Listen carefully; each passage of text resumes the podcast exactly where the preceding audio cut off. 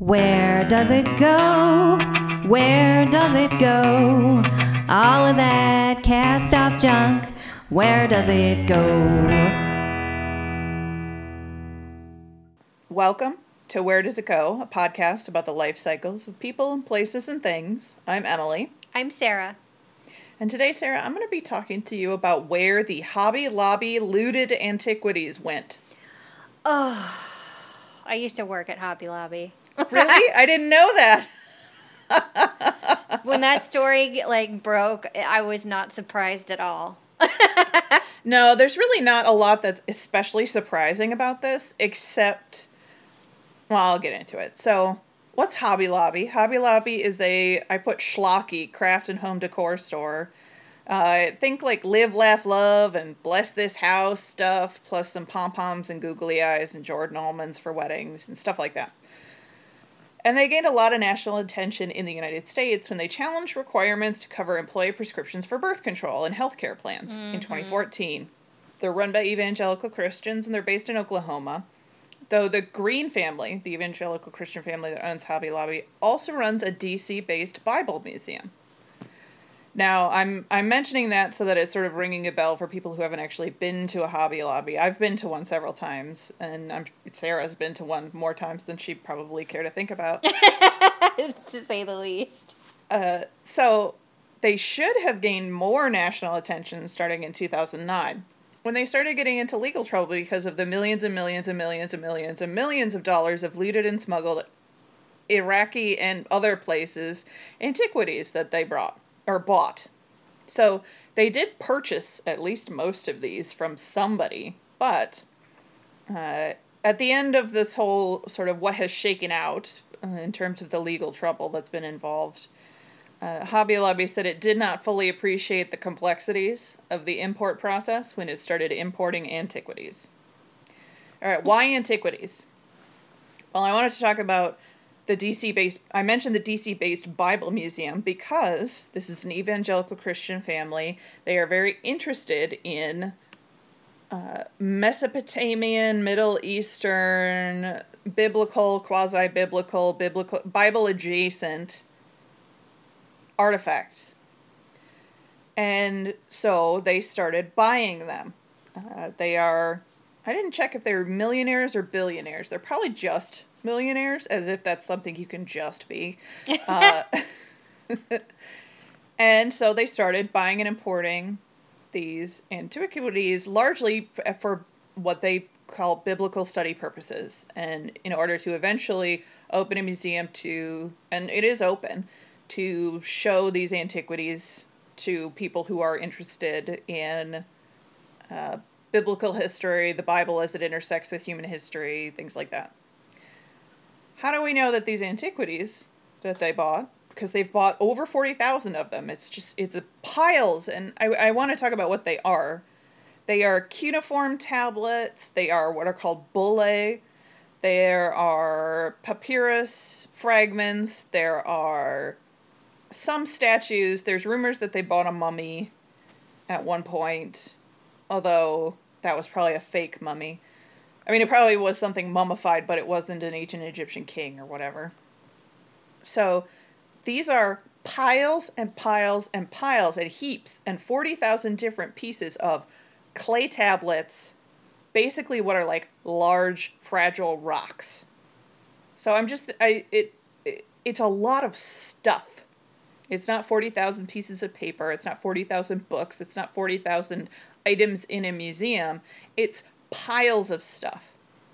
They didn't they didn't keep very good track of when they bought things and what they bought and whether the manifests of the lots that they bought from different places were in line with what they purchased.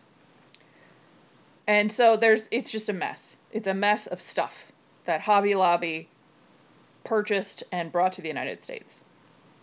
So how do we know these were not on the up and up?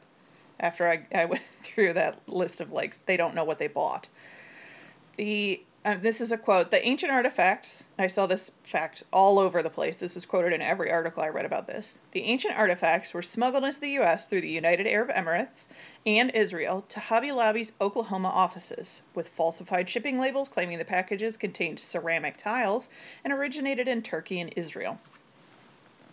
Now they started importing these things as late as uh, 2007 potentially. And at the time, and even prior to that, there were broad warnings issued by experts, both directly to Hobby Lobby staff, because they hired people to be sort of guides in this process. That, that I, I don't know if they didn't listen to them or they didn't ask the right questions or what, but Yeah. it, it I have my go- opinion of, of what happened, but yeah. Uh, so there were broad warnings issued by experts about two issues with antiquities from the Middle East that became available, particularly post 2001 invasion of Afghanistan by the United States and post 2003 invasion of Iraq by the United States. One, there would be a lot of fakes.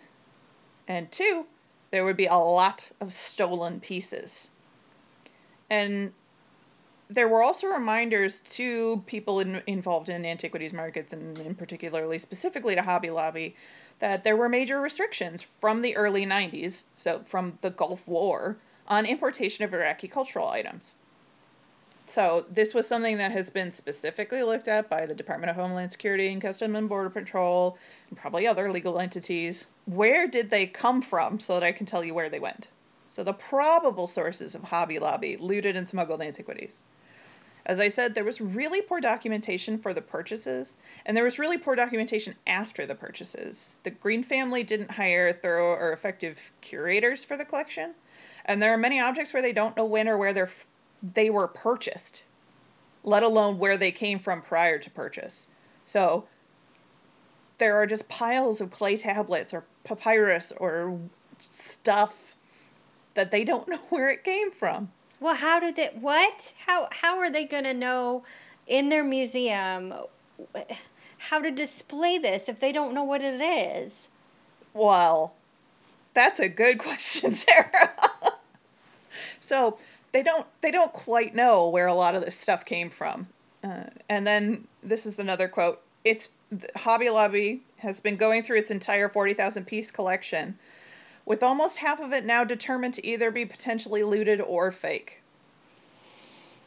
So, they didn't heed the warnings or they didn't think the warnings were were important and now there we are. Uh, they bought a lot of these at private auction, and even uh, Christie's auction house sold them certain uh, items of potentially problematic provenance. Uh, I called this. Wow. I called this a Christery. It's a it's a Christie's mystery, a Christery, with a little shout out to the podcast Antiques Freaks, who are amazing and have discussed Christie's history significantly and occasional fraudulent antiques that Christie's has sold but claims they're not fraudulent. And I'll get into uh, how Christie's intersects this in a moment, but some of the stuff is just straight up stolen, and it's it was it was easy for people who knew what they were doing to trace the, a lot of these stolen items to where they were stolen from. And I'm not saying that Hobby Lobby is sending out people from Oklahoma directly to Iraq, Afghanistan, Israel, etc., and snatching things. But I don't know that they're looking too hard at the, or they are looking very hard at the uh, chain of command and the uh, supply chain management of these antiquities, but are not necessarily heeding the law anywhere. Because you got to think about the law where the item originates, the law base of, of the different nations that it passes through, and then the law where it ends up. One of the museum's, this is another quote, prized holdings is an ancient Jewish prayer book used by what was then a thriving Jewish community in Afghanistan. Hobby Lobby believed the prayer book had been in the UK since the 1950s, which would have made it legal to purchase, but a museum investigation has confirmed that it was in Afghanistan in 1998. There's also the Papyri Project, which is a British antiquities repatriation search kind of project. And it alleged that an Oxford academic Dirk Obbink engaged in the theft and sale of at least 11 ancient Bible fragments to the Green family. They're the owners of Hobby Lobby, and the museum said it will return the fragments to the Egypt Exploration Society and Oxford University. So, I mentioned that they're being returned. That's where a lot of these artifacts are ending up, is being returned, which is surprising to me, but I think it, it may be the case that with 40,000 different items, I don't know that they necessarily care about having to send some of them back, especially if they are fakes or it's not worth the fight if they have been stolen. It makes them look better too, admittedly. It does. It makes it a much quieter story. And that's how I got interested in this story because I saw um, on BBC News on their website in 2017, I think. Maybe I think I swear it was earlier. Maybe it was maybe it was before 2010. Anyway, I saw Hobby Lobby settles a lawsuit about smuggled antiquities. They paid a fine.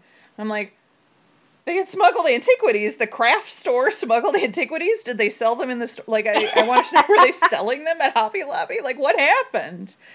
So it's been of interest to me for quite a while. Just what happened?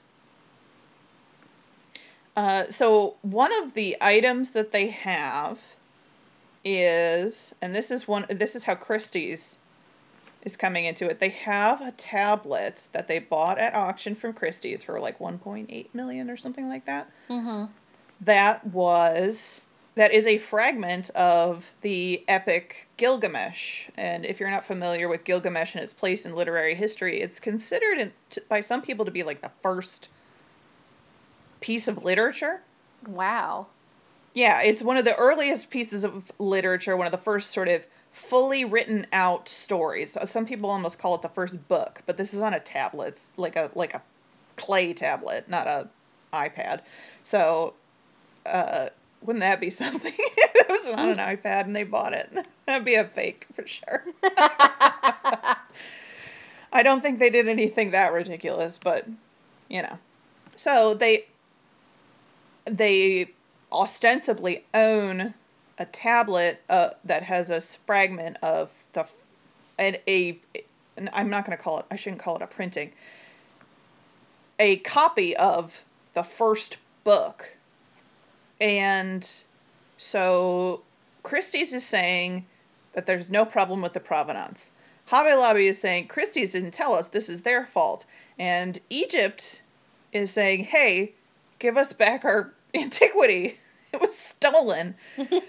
so they bought it in 2009, no, 2007. And they, uh, Christie's sold it to them with a letter of provenance saying that it was imported to the UK in 1981.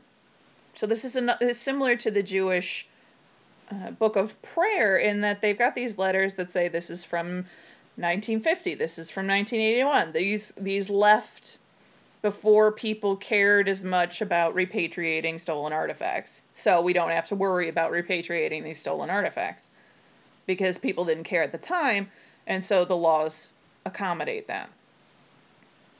I got opinions about artifacts if you didn't if you couldn't tell. So that's one way Christie's is involved with this. It's a Christery. I should ask we should ask Hobby Lobby if we could do a joint episode on the Gilgamesh tablet sold at Christie's. I'm still talking about where these things came from. That came from Christie's, ostensibly from Egypt, but through where? How did it get to Christie's? How did it get to London?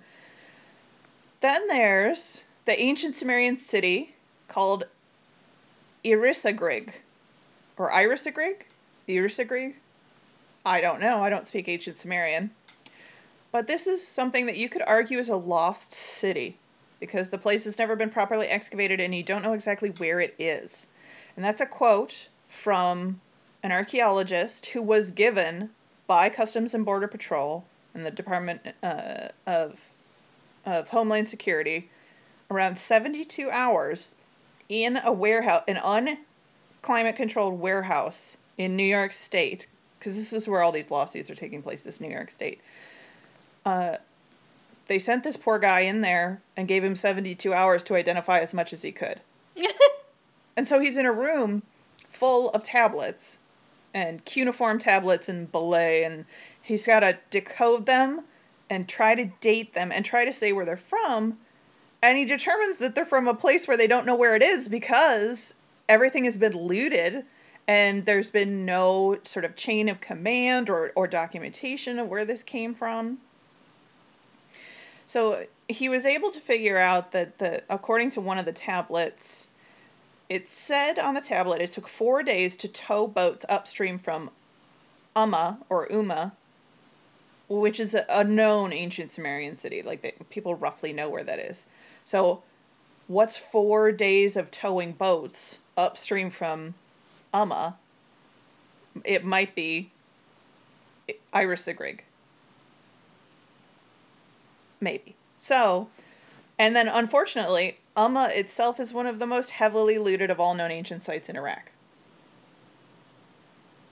Iraq? Sorry, I'm American and we've had it mispronounced at us for decades. I apologize. So, you've got items from ancient cities. You've got items from auction houses that have been smuggled from who knows where and who knows when. You've got items where they claim it's from here from the 50s and it's really from there in the late 90s.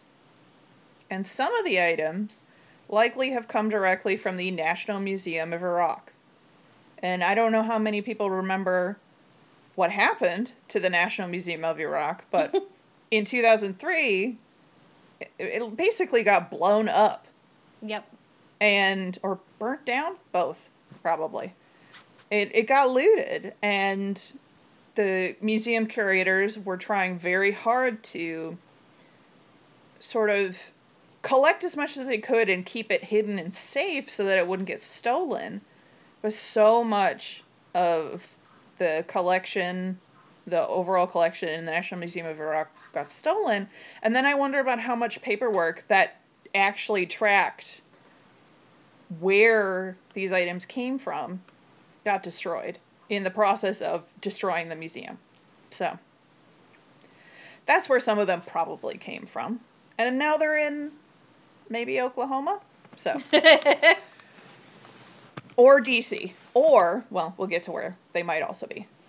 There was also an Israeli investigation. There were several private this is another quote. Several private residences and storefronts in Jerusalem belonging to five antiquities dealers and conf- of Palestinian origin and the authorities, I don't know if they're actually Palestinian origin. We could talk about how Israel and Palestine feel about each other. This is, like I said, a quote.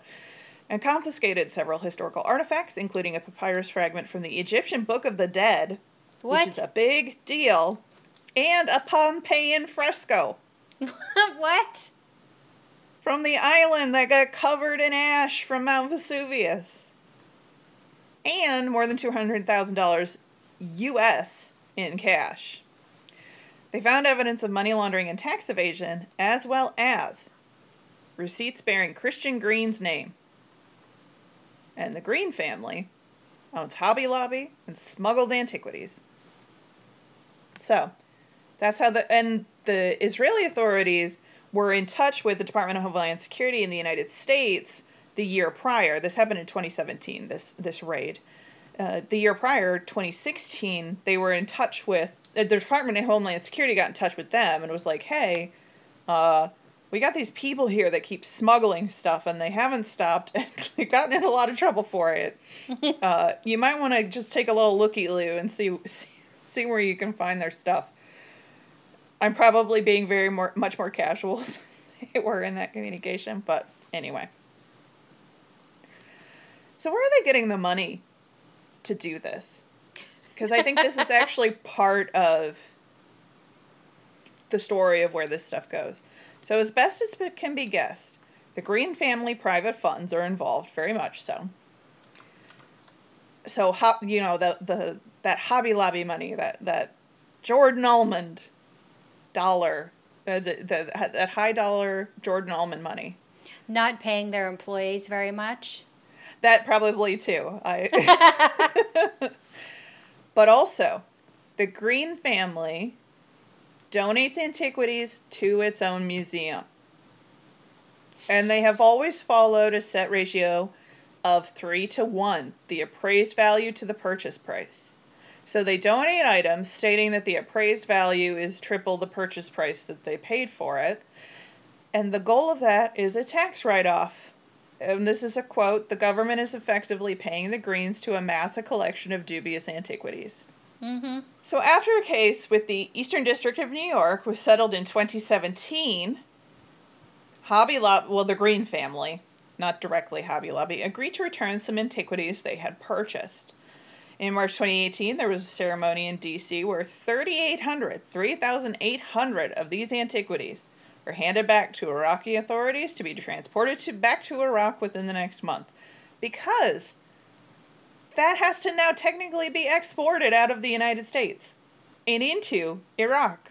So there's so much bureaucracy that these people are stuck with because this stuff got stolen and smuggled that they have to figure out just enough to like have a, a suitable paper trail to prove that they didn't then steal it and smuggle it themselves.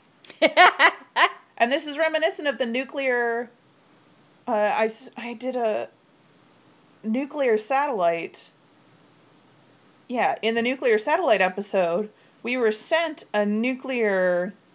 It was either a nuclear satellite that we were sent, or a nuclear rover, or a nuclear ship, something. We were sent something nuclear powered from Russia. And there was a big hangup on sending it back to Russia because we were technically exporting a, a, a nuclear bomb or something that could be used as a nuclear bomb back to Russia, even though they built it and gave it to us. And so it took like over a month to get the paperwork straight. So I feel really bad for the Iraqi authorities that are just trying to get their stuff back that somebody stole when the United States blew up their country. And then they got to go through double bureaucracy on the way back that nobody went through on the way forward. Anyway, in 2020, a Green family member stated that an additional 11,500 antiquities would be repatriated to Iraq and Egypt, but there wasn't any more detail to that. So that would be worth keeping a keeping an eye on. So.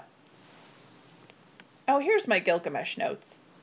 Uh, oh, Hobby Lobby is ref- the the Green family is refusing to return the Gilgamesh tablet and suing Christie's. Christie's fighting the lawsuits, and then the Eastern District District of New York is again involved in trying to get that tablet back to where it belongs. So that's where the antiquities are. Some of them are in Washington, D.C., some of them are jumbled up in a warehouse in Oklahoma. Some of them have gone back to roughly where they should be. And some of them, who knows? Where are they? Some of them are fake. Some of them aren't antiquities. Did they get, did those get thrown away? Because if you think about it, faking an antiquity, that's kind of that's kind of a, a, a something you I feel like you'd want to follow up on, right? Right, and it's not just like something I painted in my garage and tried to pass off as an antiquity. Yeah, yeah. There's stuff where people are like, "Look at this vintage ch- cabinet," and it's it's something from like 1998, and that's not vintage. Just to be clear, not yet. stuff from the 90s is not vintage, not yet. uh, and it's not an antique. And I'm not just saying that because it makes me feel old to think that way. It's just it's not part of the definitions of the word vintage or antique. Retro, kitschy, throwback, those all work. Not vintage, not antique. Okay, that's my little rant. So, Hobby Lobby. no surprise. No, not really. And knowing what I know about that company, none of this is particularly surprising, but it is disappointing. No, they. Uh, so when I started working there, um, this is uh, when I had first moved out, and I was working full time in the frame shop, and they kept the first two weeks of pay from me, and said that that's just how it is. Uh, When I finally quit years later, I actually didn't know that that was illegal. that's super illegal. yeah, th- I was told that yeah, they keep the first two weeks of pay and then give it to you at the end. I'm not sure I ever saw it, but that was like a rough. a security deposit on your job or something. that was a rough two weeks God. without a paycheck. Yeah. So wage theft too. That's nice. Yeah, and I don't know. I- I don't know if it had something to do with the management at the time. He was terrible, but I I don't have good feelings about Hobby Lobby. Let me just put it that way. But you know, it might have just been the management at the store. But I just remember, I just remember a lot of corporate hu- hullabaloo, hullabaloo. That's Yeah. just yeah. I have a low opinion. Me too. I mean, who's. Ugh. Anyway. What are you talking about, Sarah? I'm going to talk about the coin shortage, as in the coin shortage of 2020. I'm excited. I know I, I know there is a coin shortage. I've seen the little signs of like please give us coins Yeah. at the Krispy Kreme, but I don't know why there aren't any coins. So they're all over the place. I went to the grocery store and I saw a sign that said, due to the coin shortage, we can only do credit cards or give exact change. And I was like, what? Coin? What? We have a coin shortage? Like, when did that happen? Like, you know, I'm living in a COVID bubble, as is a lot of people. So the the thought that there is actually a shortage of minted currency just kind of blew my mind. So I I looked into it and I, I was interested to find the actual reason for this. So as the businesses, so what is it? it as the businesses that have remained open during uh, COVID nineteen pandemic, um, or are starting to reopen again as economies in other states reopen, they have to order change. If you've ever like been a cashier or anything and you have to get change for your register or whatever. So those companies that exchange money have to actually order change from the bank. So we need this many quarters, etc., cetera, et cetera. They haven't been able, so those those companies haven't been able to get enough change from the banks because the banks don't have enough. There's an actual shortage of change. So I investigated this and I found a few reasons for the shortage of coins. So the U.S. Mint, um, if you remember from my dead currency episode, uh, is the place since 1792, and the Coinage Act um, has been has uh, makes and circulates the coinage in our country. So it mints all the coins. Since the pandemic started, it was it was working at limited capacity because of worker health and safety. It never closed, but it was working at limited capacity uh, so that uh, they could figure out worker safety uh, because of the virus and figure out how they can get people to work. But since June, they're starting to return to normal operations with safety precautions in place. And they know that there's a coin shortage, but they wanted to make sure everybody knew that they were still coining money. The problem is not that they are not making currency, the problem is that there's not enough currency going around. So there's they're minting enough currency, but it's not moving around in the economy. And the reasons for that vary. So, places like coffee shops, laundromats, bakeries, uh, bars with pinball machines, slot machines, coin kiosks at the grocery store, because people are staying home and buying lots more stuff online, and people are, you know, they don't really want to handle cash anyway because people have been touching it and whatever kind of gross because of COVID. Nobody wants to be exposed to the virus on coins potentially. Who knows? Because of that, there aren't there isn't this flow of coins into the economy. So there's enough coins. They're minting enough coins. It's just they're not flowing from laundromats, bakeries, any place you would spend like a dollar or two Vending and use your machines. your dollar or your five dollar bill and get change back. That's not happening. A lot of places are uh, touchless uh, checkout. Yeah. You can just use a credit card or you can use your phone for like Apple Pay or Google Pay or whatever.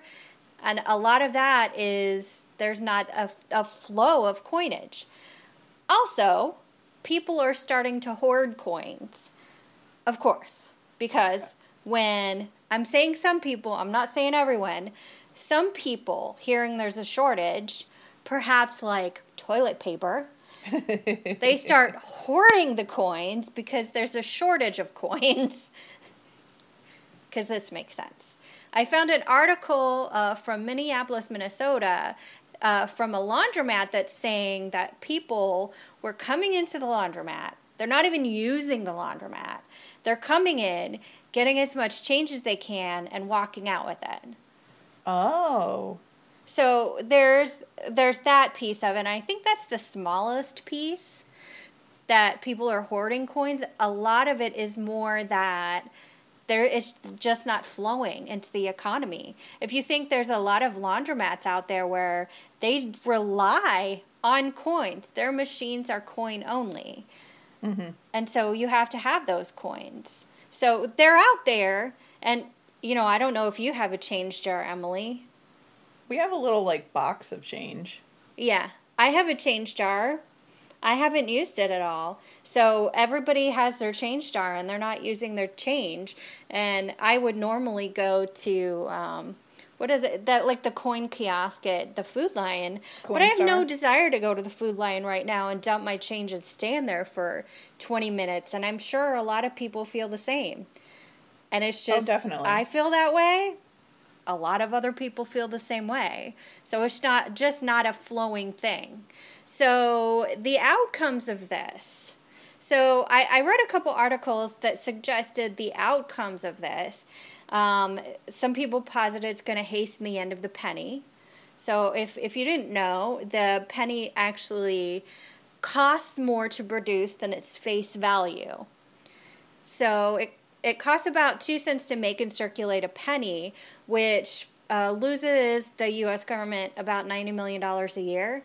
So there's been debates for years, as long as I've been alive, probably, talking about getting rid of the penny, like a lot of other countries have, like Canada, New Zealand, uh, South Australia. Korea, Mexico, and Australia. Yeah, they, they just got rid of their pennies. There's there's no point to it. So, uh, like South Korea, I think their largest coinage, their smallest coinage is a 10 cent. 10 i'm not sure centavos but i, I hate New Zealand nickels, is five so i would love to get rid of pennies and nickels i think yeah. pennies are at least pretty nickels are too big they're heavy they're only five cents i can't stand them yeah, and it, it, it, doesn't make any sense to have them, honestly. And when people have looked at it, it hasn't really affected much in those countries. Like, nobody is really losing money, and actually, the consumer ends up ahead by like a quarter of a, a quarter of a cent because business businesses are rounding up to you know 10 cents or whatever. Well there you go. Reopen the economy. Get rid of the penny.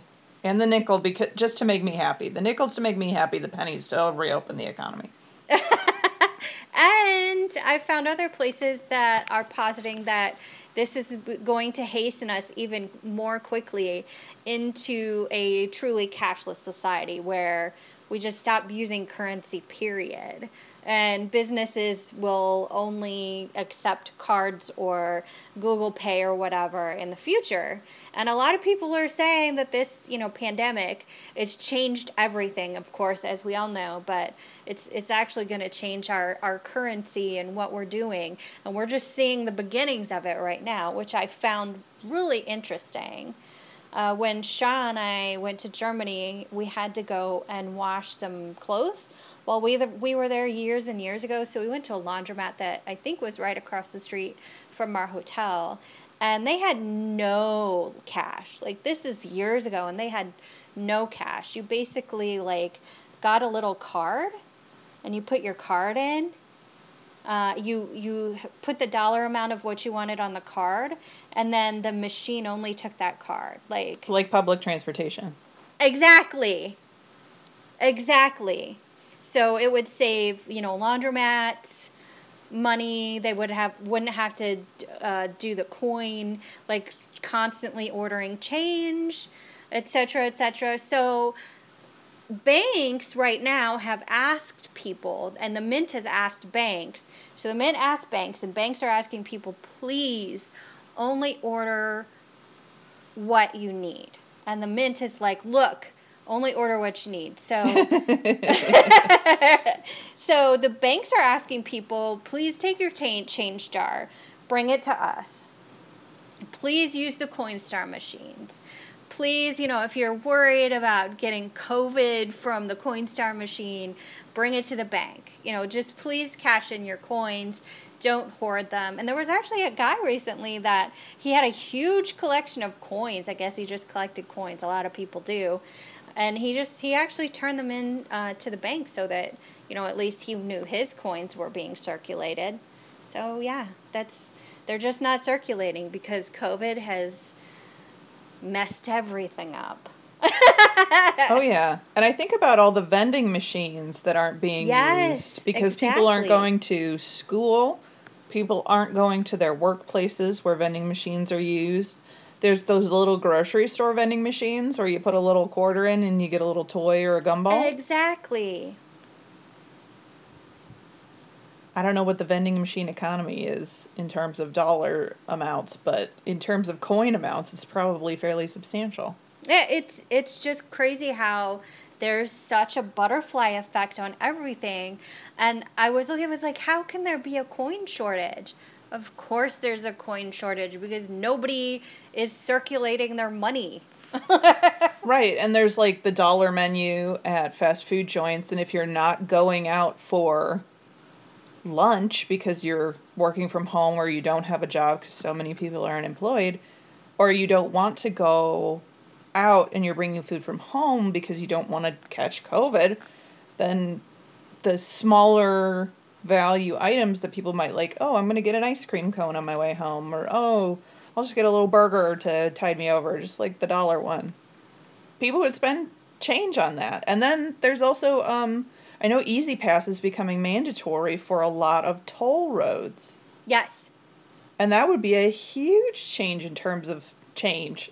yeah, there are places in North Carolina. That, I don't think we have any toll toll people here. I don't like, think we do I anymore. really don't think so. It's all E-ZPass And uh, it's like up in the Chicago area. They just take a picture of your license plate. Yeah, and I think they do that here too if you don't have an E-ZPass. Yeah, so you're not definitely. Like, trapped on the highway. yeah, so if you have a change jar and you feel like it, uh, I'm not suggesting you go out if you don't feel safe, but you know, you, you might want to circulate that currency back into the uh, the economy if you feel like it. buy an ice cream cone. Get an ice cream cone. Get a coffee.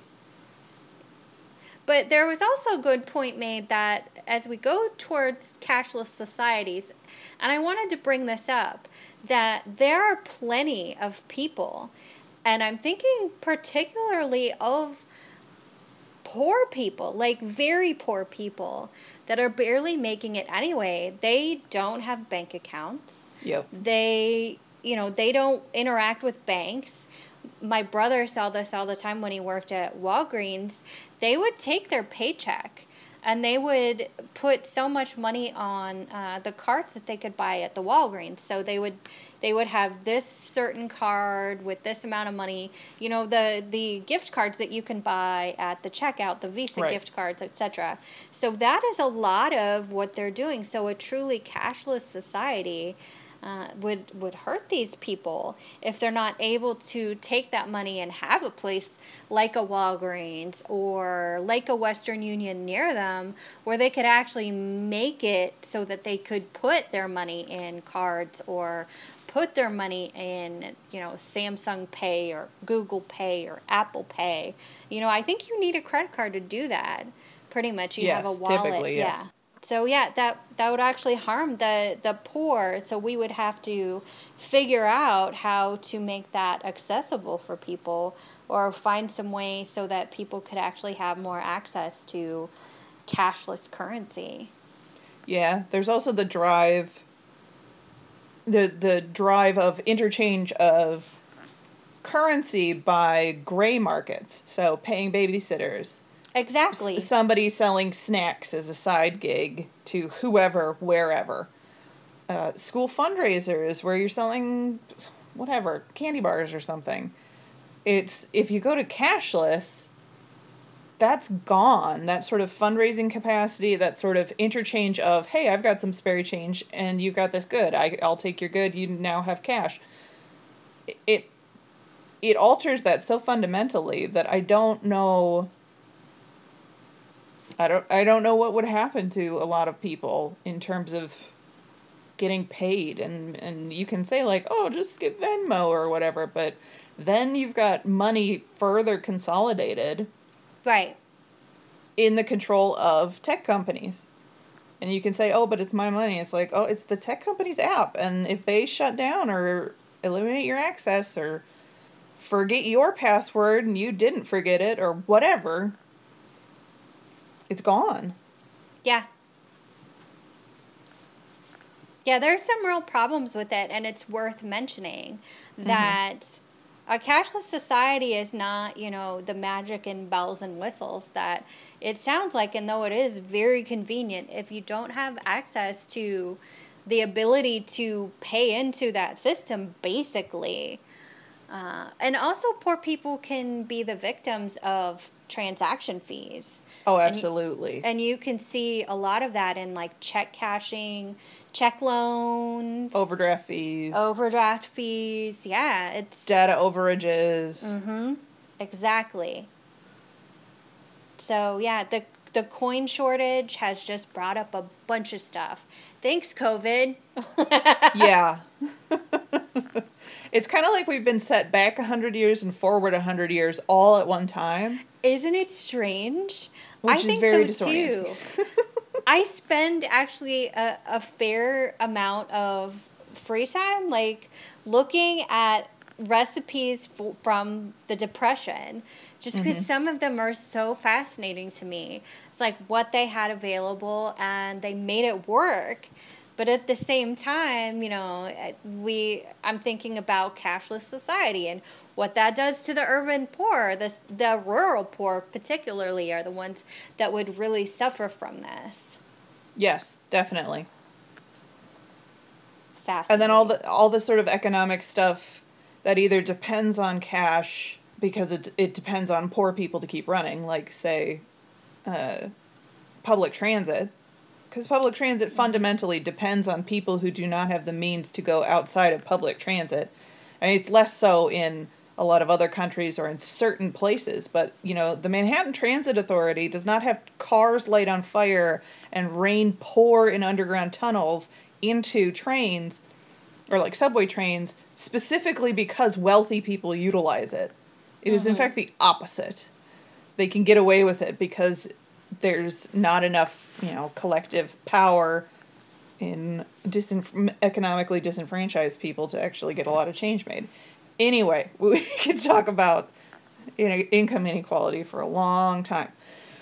But what is you know, what's going to happen and will the person or the people who make that decision think about all that and actually care about it in an egalitarian and an equalized way? yeah probably not Probably not. unless we change something, unless this brings good change to our country and we actually start considering these things instead of just, you know, hurtling towards the future while not caring who gets hurt, but that's another story. But I think it's it's definitely good that it's bringing this stuff up. I think it's good that that we're thinking about it, that it's you know, it's kind of making it very stark. COVID is making it very stark about who is getting COVID, who is more at risk, who is more at risk of dying, Who's and, forced and to go back to work means. and back to school? Yes. Who isn't forced to do those things? Who can do those things remotely? All that stuff, yeah. It is, I guess, a good thing that we we aren't being faced with this sort of with a with a, a nice fresh coat of paint on it. It's like there's a coin shortage because there aren't enough coins. Not there's a coin shortage, so why don't we just go to consolidating under, uh, you know, Acme Corporation? They're it's for the greater good. It's like, no, this is a disaster and we're out of coins. Help. And that makes it look really like as a big an emergency as it would be if Acme Corps were taking it over. But then it doesn't have the like I said, the shiny coat of paint on it. Right, the shiny, shiny chrome, shiny paint, uh, all sparkly, and nothing is wrong. Keep working, keep your head down, keep working. Everything's fine. yeah, go shopping on Black Friday and don't worry about it.